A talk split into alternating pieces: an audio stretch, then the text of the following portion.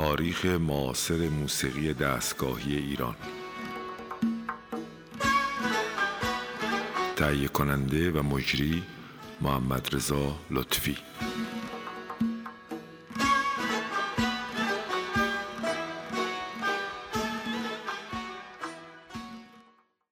سلام بر شنوندگان عزیز رادیو فرهنگ. برنامه سرگذشت موسیقی یا تاریخ معاصر موسیقی رو پی می‌گیریم. و دنباله برنامه رو با هنرمند گرامی حسین علیزاده شروع می‌کنیم مجددا و سعی می‌کنیم که همجور که قول دادیم سعیمون اینه که این برنامه روی زحمات این هنرمند بزرگ تموم بشه و اگر تموم نشد به حال ما یک برنامه دیگه در این زمینه خواهیم داشت. در برنامه گذشته اشاره کردیم به ملاقات حسین در ایتالیا با من و سازماندهی کنسرت های خارج از کشور.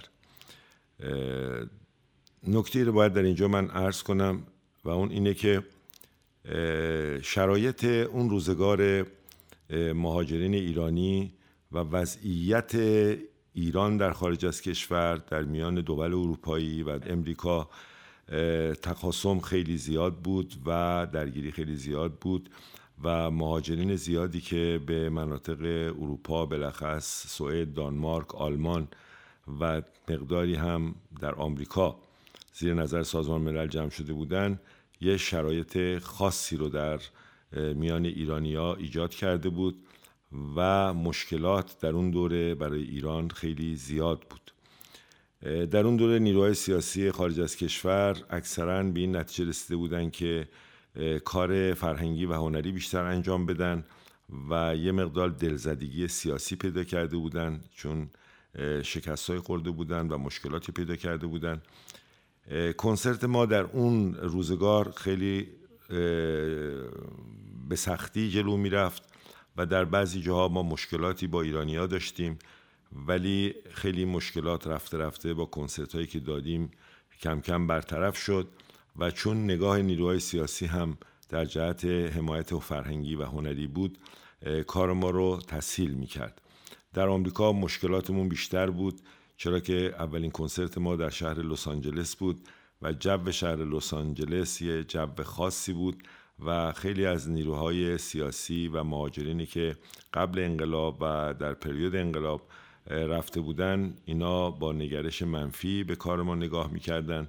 که در اون روزگار ولی افرادی هم بودن که واقع بینانه نگاه می‌کردن به کار ما و ما تونستیم در کنسرت های دوم سوم چهارمی که در آمریکا در طول کنسرت آمریکا داشتیم به خصوص در شمال کالیفرنیا یعنی برکلی تاثیرات خودمون رو بذاریم و این گونه جو اجتماعی خیلی تغییر کرد. برخورد ایرانی ها خیلی تغییر کرد به خصوص جوانان. و نکته مهم اینه که در اون روزگار ما اولین گروهی بودیم که مجددا پرچمدار دفاع از موسیقی کشورمون بودیم موسیقی اصیل و موسیقی دستگاهی. و روحیه عاشقانه ما با هم خیلی کمک کرد به ارتباط با مردم. و در این کنسرت ها افرادی بودن که تا 20 25 نفر از به هر شهری که ما می‌رفتیم اینها به دنبال کنسرت ما می آمدن و آخرین تور کنسرت ما در نیویورک تموم می‌شد که همون 20 25 نفری که عاشقان این برنامه بودن ما رو تا آخرین کنسرت همراهی کردند و این نشون دهنده تاثیرگذاری کنسرت ما بر روی جامعه و دفاع از کشورمون بود به عنوان یه فرهنگ تنومند اگرچه در خارج از کشور بودیم. در آمریکا که آخرین کنسرت ما برگزار می‌شد دوستان ما آقای قوی هلم و جناب آقای حسین عمومی بعد از تور رفتن و من و حسین برای مدت کوتاهی موندیم و تصمیم گرفتیم که دو نفری هم چند تا کنسرت برگزار کنیم با هم مشترکن. کنسرتی داشتیم در تگزاس آمریکا در تگزاس آمریکا و اونجا خب نوازنده ساز کوبی نداشتیم. در یکی دو تا کنسرت از آقای اللهیار استفاده کردیم که چون ای نبودن اون تاثیرگذاری رو نداشتن و من مجبور شدم که در یک کنسرت خودم با حسین دایره بزنم. گاهی هم بعضی از ابیات رو من میخوندم. خیلی کم البته. و حال هوای ما چون دیگه دوتایی هم کنسرت می‌دادیم و بدای پردازی بود خیلی حال هوای خاصی رو ایجاد کرد. به همین دلیل به عنوان یک خاطره از اون دوره و فعالیت ما در اون دوره و نگاه ما به اون دوره که به هم دیگه خیلی نزدیکتر بود یک کنسرتی که ما در دستگاه نوا اجرا کردیم بخشایش برای شما پخش می‌کنیم. که شما در فضای کار من و حسین عزیز در اون شرایط قرار بگیرید و دنبال برنامه رو با هم پی می‌گیریم.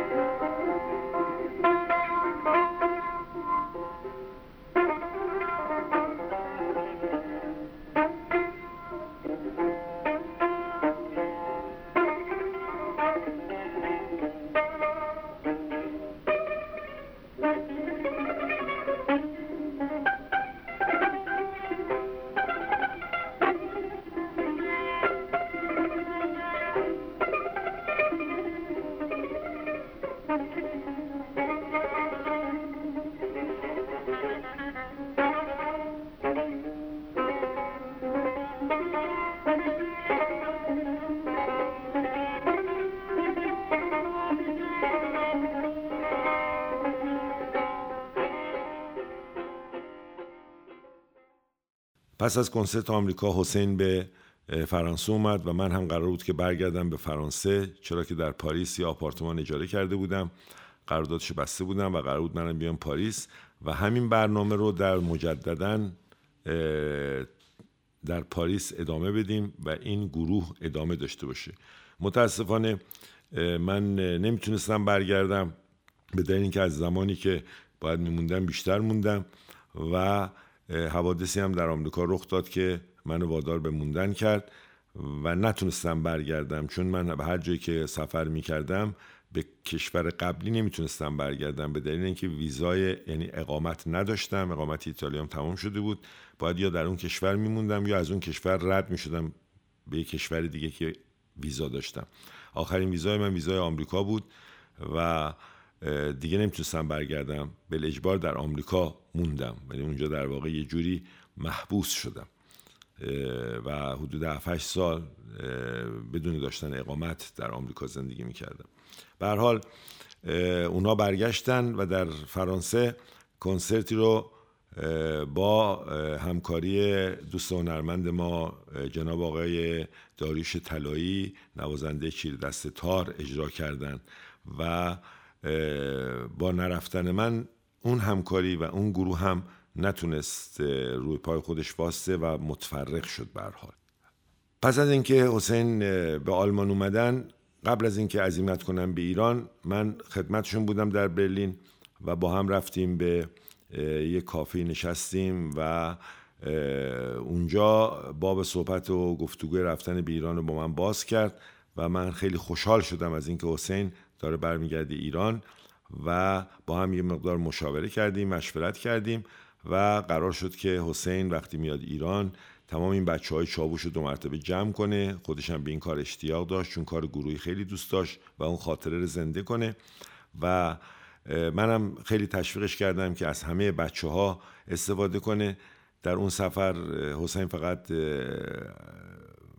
خیلی علاقمند نبود که آقای جمشید اندلیبی رو به کار بگیره. و تنها کسی که از بچه های ایران بودن و دعوت به کار نشدن جمشید اندلیبی بود که اونم به خاطر یه دلخوری کوچیکی بود که در رابطه با مسئله کار نینوا به وجود آمده بود و به قولی یک عدم درک بین دوتاشون به وجود اومده بود. به حال حسین به ایران اومد و در ایران با استقبال خیلی خوب مردم مواجهه شد و این رو هم باید اشاره کنم که شرایط فرهنگی ایران هم رفته رفته داشت تغییر می‌کرد و سیاست سازندگی و یک نوع بازنگری مجدد به مسائل تولیدی برخص در زمین های فرهنگی و هنری بالا گرفت. اگرچه جو هنوز جو خاصی بود و درگیری ها زیاد بود اما شاید بتونیم بگیم اون دوره معروف شد به دوره سازندگی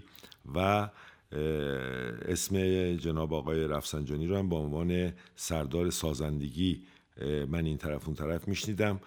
و دوره خاصی رو به وجود آورد هم از نظر زیر ها هم از نظر مسائل روبنایی و مسائل هنری و فرهنگی که بحث ما در اینجا در واقع این نیست که وارد این عرصه بشیم. به حال حسین وقتی به ایران اومد جو روشنفکری ایران یه مقداری شدت پیدا کرده بود. اپوزیسیون های فرهنگی و هنری گرد هم جمع بودن و پرچم این حرکت روی مجله ای میگشت به نام مجله آدینه که آقای فرج سرکوهی سردبیرش بودن و با آزادی تمام و با بحث های خیلی مفصل نظری مسائل اجتماعی، فرهنگی، سیاسی در رابطه با بافت روشنفکری بحث می‌شد و گاهی هم این روزنامه اصلا به طور کلی روزنامه بود که به آزادی در می آمد و تمام اپوزیسیون اون روزگار درش مقاله می اومدن حسین در واقع در اون جو مصادف شد با شکوفایی مجله آدینه و مصاحبه های زیادی آقای فرج سرکویی با آقای علیزاده کردن و آقای علیزاده وارد یه موج نوع جدید هنری فرهنگی شد که سیاست بر این بود که بیشتر موسیقی های جدیدتر و موسیقی های نوتر جانشین موسیقی های قدیمی بشه نسل های جدیدی که به سن 18 20 20 و چند سالگی رسیده بودن که از که در بستر اون دوره سازندگی فرهنگشون شکل گرفته بود. اون جریانات رو نمایندگی می‌کرد و یک تقابلی بین سنت و نوآوری به وجود اومد که نمایندگی این سنت رو جناب